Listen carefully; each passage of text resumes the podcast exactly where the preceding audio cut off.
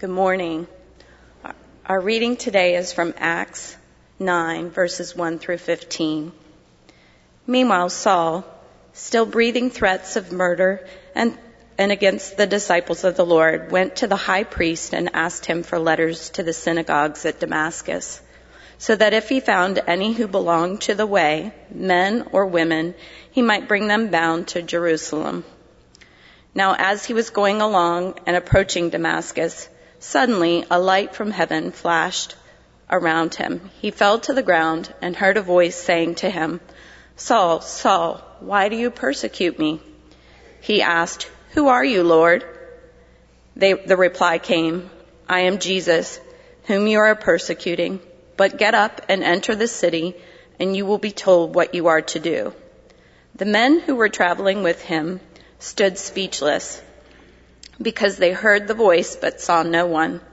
Saul got up from the ground, and though, and though his eyes were open, he could see nothing. So they led him by the hand and brought him to Damascus. For three days he was without sight, and neither ate nor drank. Now there was a disciple in Damascus named Ananias. The Lord said to him in a vision, Ananias?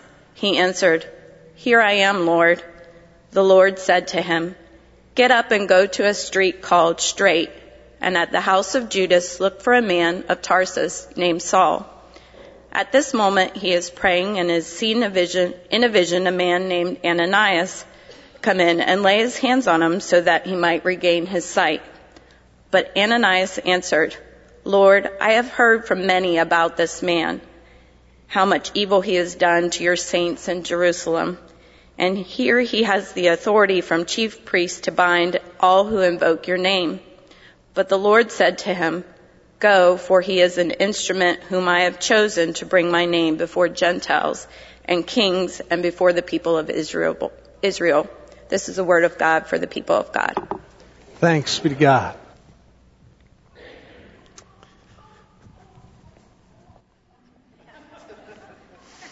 Good looking lady right there.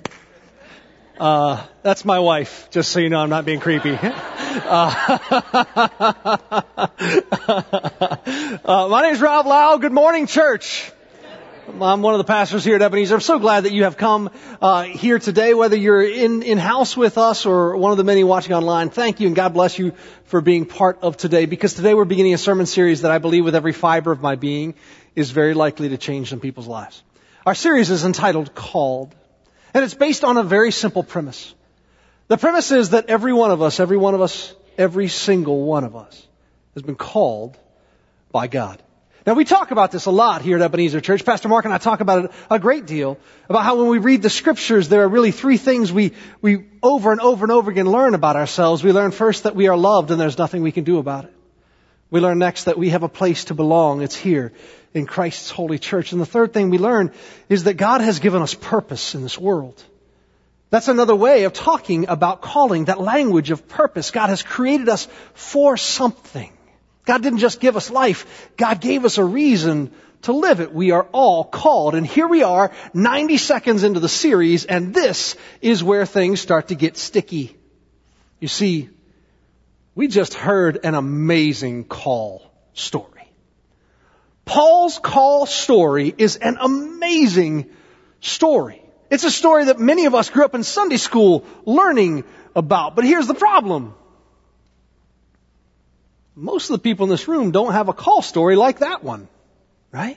Full of sound and fury and the voice of, of God from on high and bright lights. Most of us most of us don't have a call story like Paul's call story. And I don't have a story like that. It kind of bums me out because I went to seminary with people who had call stories like this.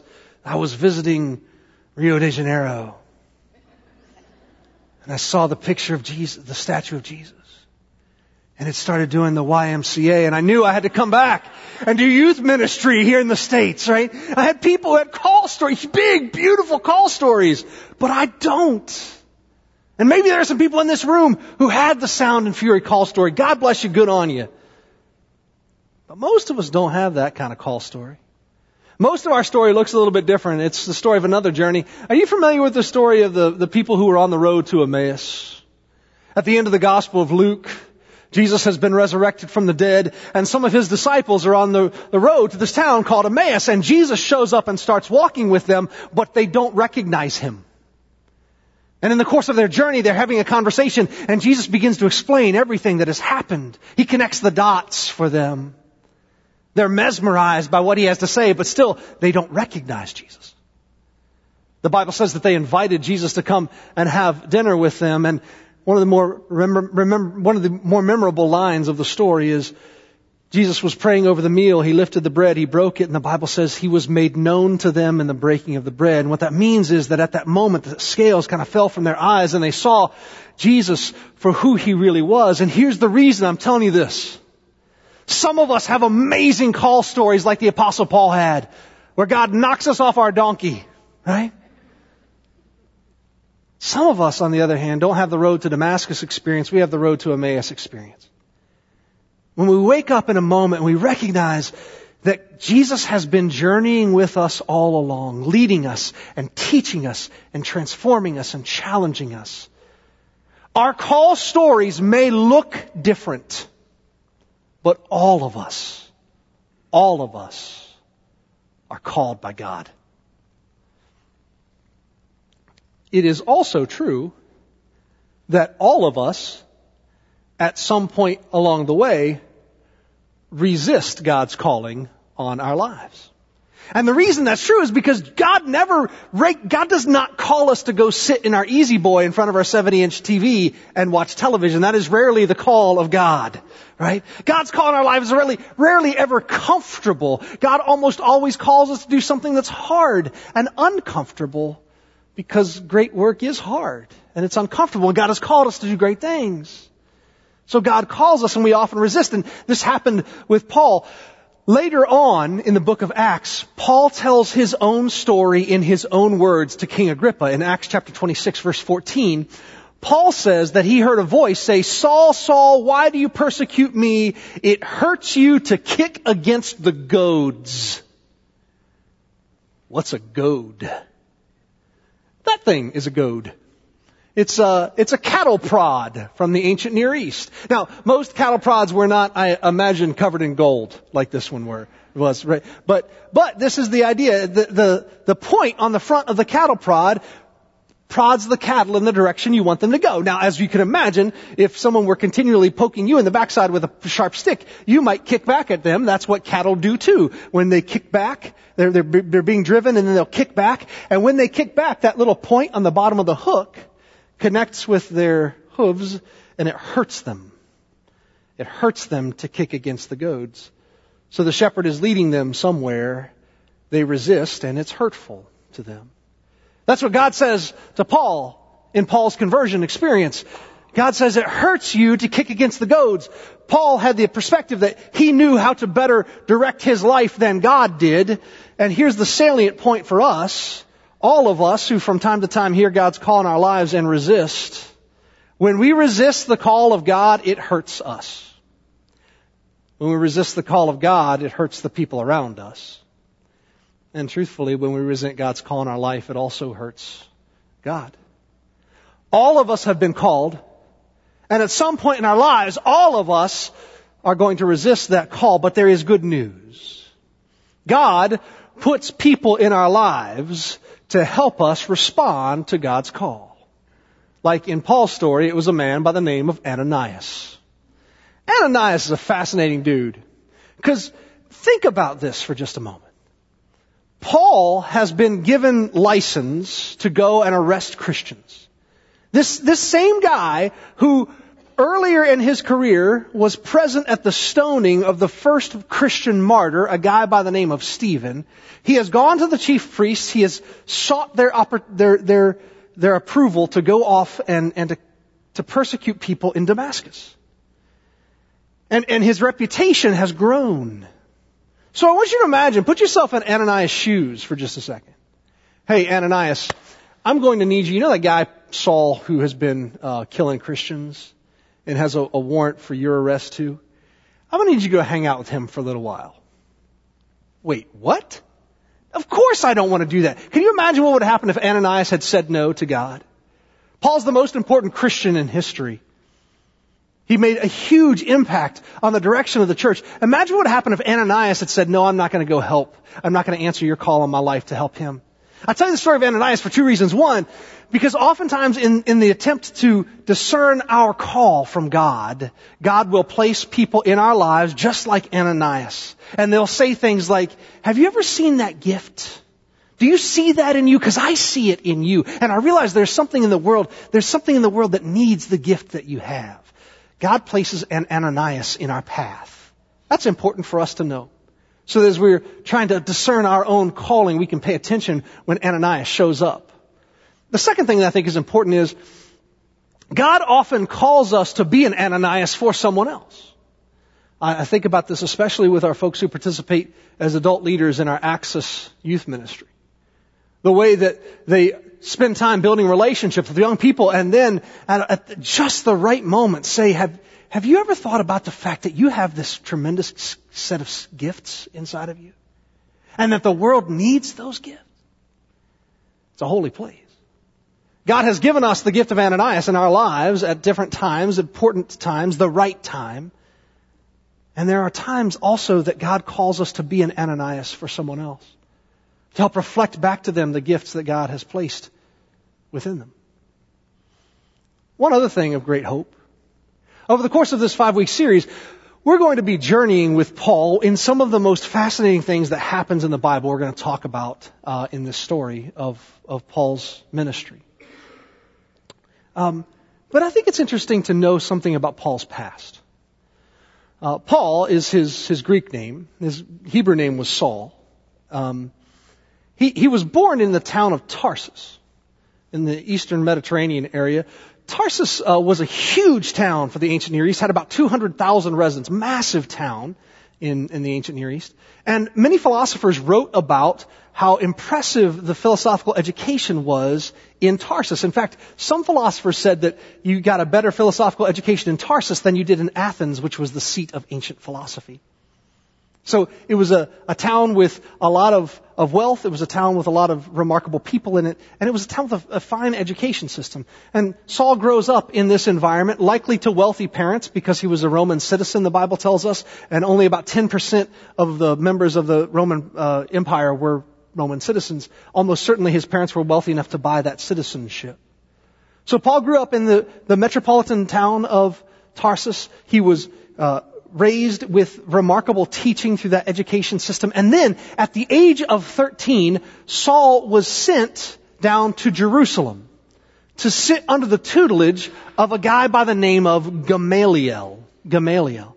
And, and Gamaliel was almost certainly um, there. You remember when Jesus was 12 years old and he went to the temple to try and try and learn and ended up teaching the, the priests at the temple.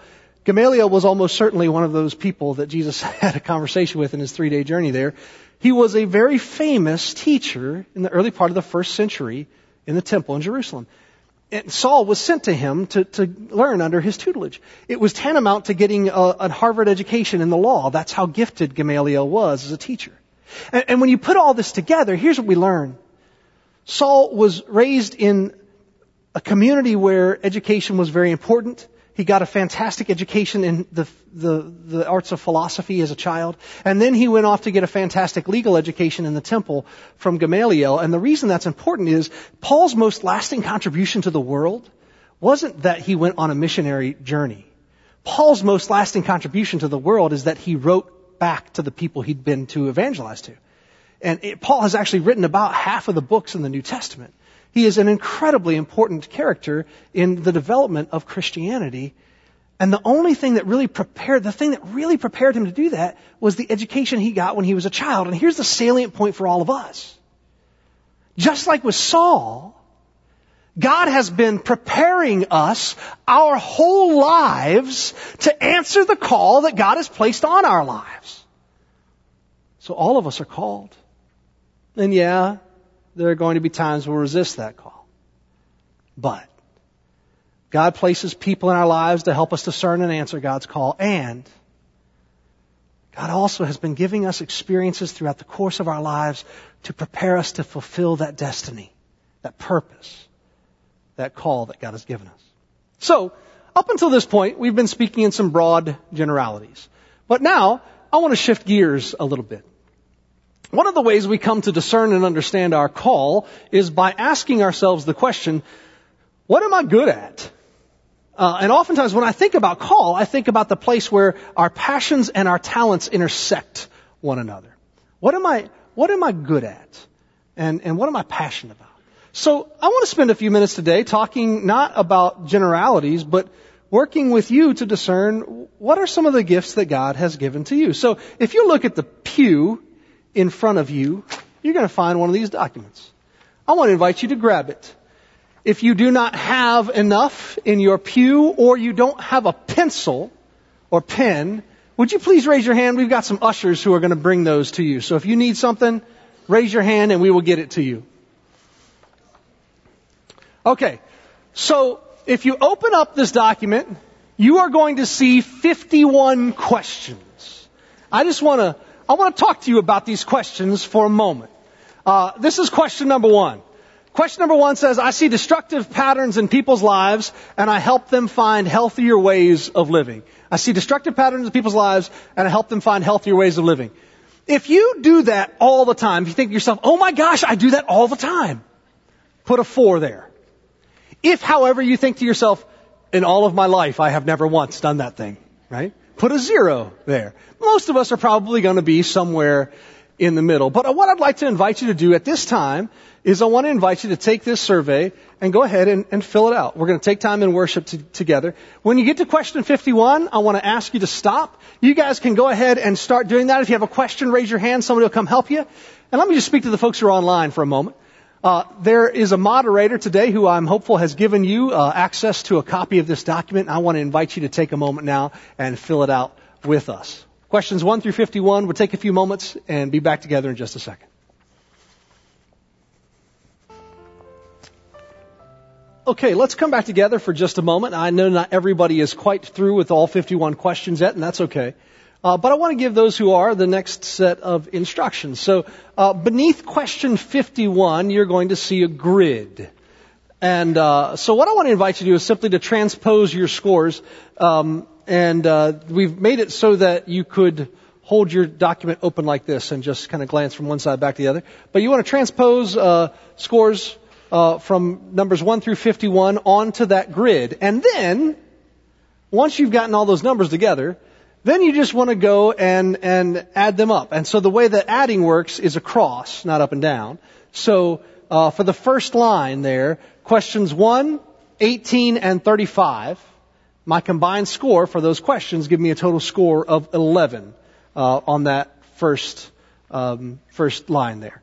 So uh, if you would, transpose your numbers and then add them up and get a total for each of the letters along the right side of the scoring grid. We're going to give you a couple minutes to do that, and then we'll come back together.